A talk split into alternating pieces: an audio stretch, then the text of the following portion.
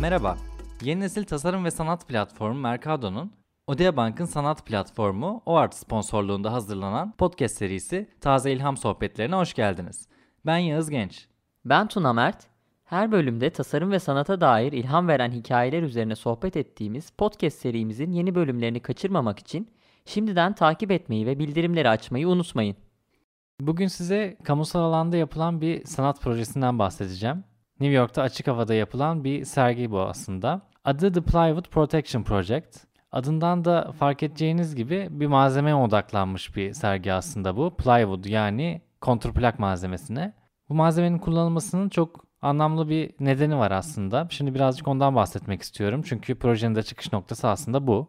Biliyorsunuz geçen yıllarda tüm dünya zorlu bir süreçten geçti pandemiyle birlikte. Bu serginin yapıldığı Amerika'da da tabii ki pandeminin çeşitli etkileri oldu. Orada da yine sokağa çıkma yasakları oldu ve bu zamanda e, devletin işletme sahiplerine bir önerisi olmuş. İşletme sahiplerinin işletmelerini korumaları için tüm cephelerini, camlarını kontrplak levhalarla kapayabileceklerini söylemiş ve kapamalarını önermiş daha doğrusu.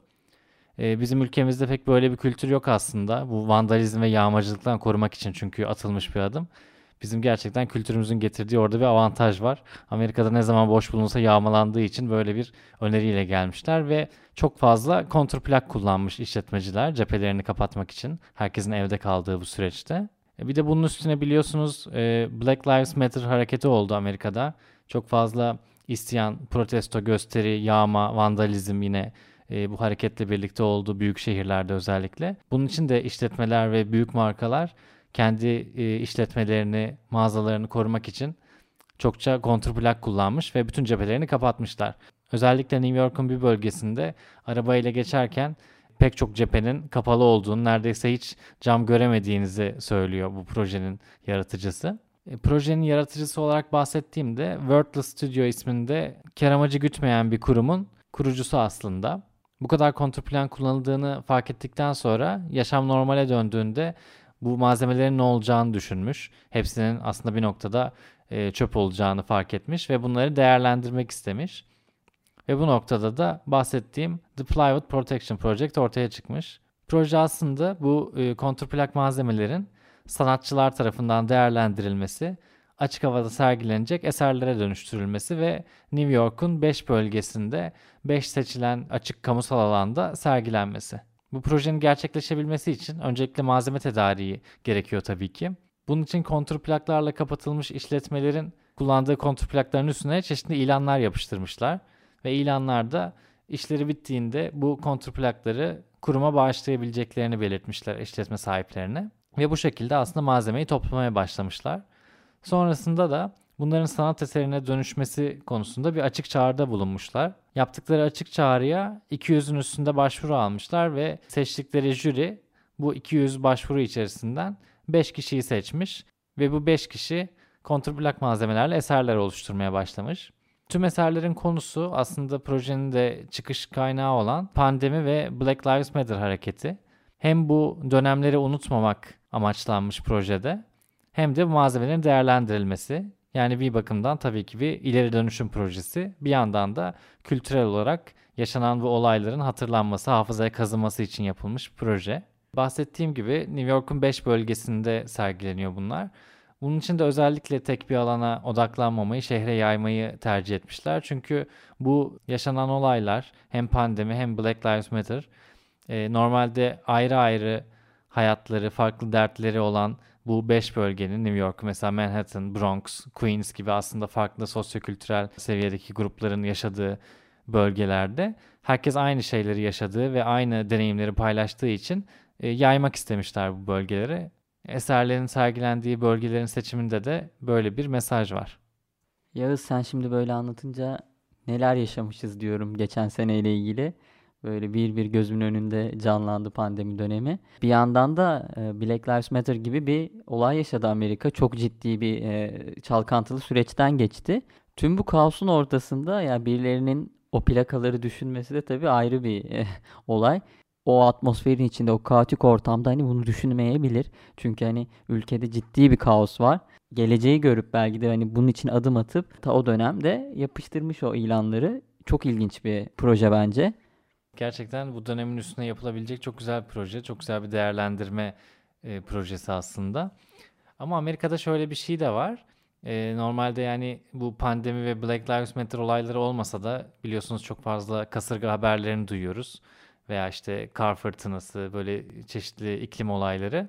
Bunlara karşı hep e, binaların cephelerine, özellikle pencerelerine, camlarına kontrplak uygulanması yaygın bir uygulama Amerika'da ve sonra bunlara ne oluyor pek bilmiyorum. Şimdi bu projeden sonra düşünmeye başladım. E, bu tarz farklı amaçlar için kontrplak kullanımından sonra da geliştirilebilecek sergiler olabilir veya farklı şekilde değerlendirmek için düşünce yolu açıyor bence. O bakımdan da çok değerli. Şimdi dilersen başka bir konuya geçelim. Instagram filtreleri üzerine ilginç bir projeden bahsedeceğim bugün. Viyana Uygulamalı Sanatlar Üniversitesi'ndeki tasarım araştırmaları, tasarım programı kapsamında öğrenciler bir Instagram filtre koleksiyonu geliştirmiş. Lara Haz ve Max Kura isminde iki öğrenci özel hazırladıkları bu koleksiyon aracılığıyla kullanıcıları sanal bir bahçede farklı cinsiyetleri denemeye, bir bakıma da üstlenmeye davet ediyor. Zeno Gardens ismini verdikleri bu proje için de bir Instagram hesabı açmışlar ve bu filtreleri bu hesaba yüklemişler. Aslında gender fluidity, yani cinsiyet akışkanlığı dediğimiz bir kavram var. Günümüzde oldukça popüler bir kavram. Aslında yüzyıllardır doğanın parçası olan bir kavram bu. Yeni yeni konuşulmaya başlandı. Hem tasarım dünyasında hem de genel olarak insanlar arasında. Zeno Gardens dedikleri yer aslında hayali bir bahçe ve bu bahçe için birçok Instagram filtresi tasarlamışlar. Cinsiyetsiz Instagram filtreleri bunlar. Aslında akışkan dediğimiz, geniş bir spektrumda yer alan, farklı cinsiyet tanımlamalarını sembolize eden filtreler. Ve siz Instagram hesabındaki bu filtreleri deneyerek bu cinsiyetler arasında bir e, dolaşım sağlıyorsunuz. Instagram filtrelerinin bu tür konuları konuşmak için alan açmasının da değerli olduğunu düşünüyorum. E, çünkü artık e, bu tür konular konuşulmaya başlanıyor. Artık konuşulmanın ötesinde de yeni teknolojilerle birlikte deneyimlenebiliyor. Ve Instagram filtreleri aslında bunun için yeni bir araç. Basılı edisyonumuzun ilk sayısını okuyanlar hatırlayacaktır. Dijital tasarımcı ve illüstratör Meltem Şahin bu konuyla ilgili oldukça kapsamlı bir yazı hazırlamıştı. Basılı edisyonumuzun ilk sayısına yer alan bu yazıyı biz web sitemize de yükledik bir kısmını. Çünkü çok değerli buluyorum bunun konuşulmasını.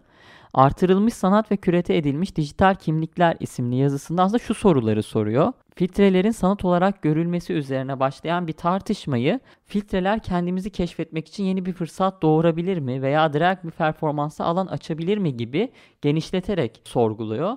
Oldukça güzel bir yazı bu. Meltem de zaten Facebook'un A R filtreleri konusunda çalıştığı dünyadaki sayılı tasarımcılardan bir tanesi. O yüzden onun deneyimleri ve bakış açısıyla bu konular üzerine sorular sormak ve cevaplar aramak değerli. Bu Instagram filtreleri olayı hakkında sen ne düşünüyorsun? Merak ediyorum aslında. Instagram filtrelerinin görünen eğlence amacı dışında farklı potansiyellerin de çok fazla olduğunu kesinlikle düşünüyorum ve görüyorum. Özellikle ilk sayıda Meltem'in yazısını okuduktan sonra da bu alandaki bakışım çok açıldı. Ben bu projeyle ilgili sana bir şeyler sormak istiyorum. Benim kafama takıldı, dinleyenlerin de olabilir. E, bu bahçe dediğimiz ortam aslında sanırım bir e, metafor değil mi? Yani bir Instagram filtrelerinin bizi götürdüğü bir bahçe yok. Sadece o bahçede yaşayan gender fluid canlıları, filtrelerini biz aslında deneyimliyoruz galiba, doğru mu? Aynen, senin dediğin gibi aslında projeye ismini veriyor Zeno Gardens. Bu hayali bir bahçe ve bu bahçede yaşayan cinsiyetsiz canlıları konu alıyor proje. Bu arada herkesin deneyimine de açık. Sizin için hazırladığımız linkte Instagram adresini de bulabilirsiniz ve kendiniz de bu filtreleri deneyebilirsiniz.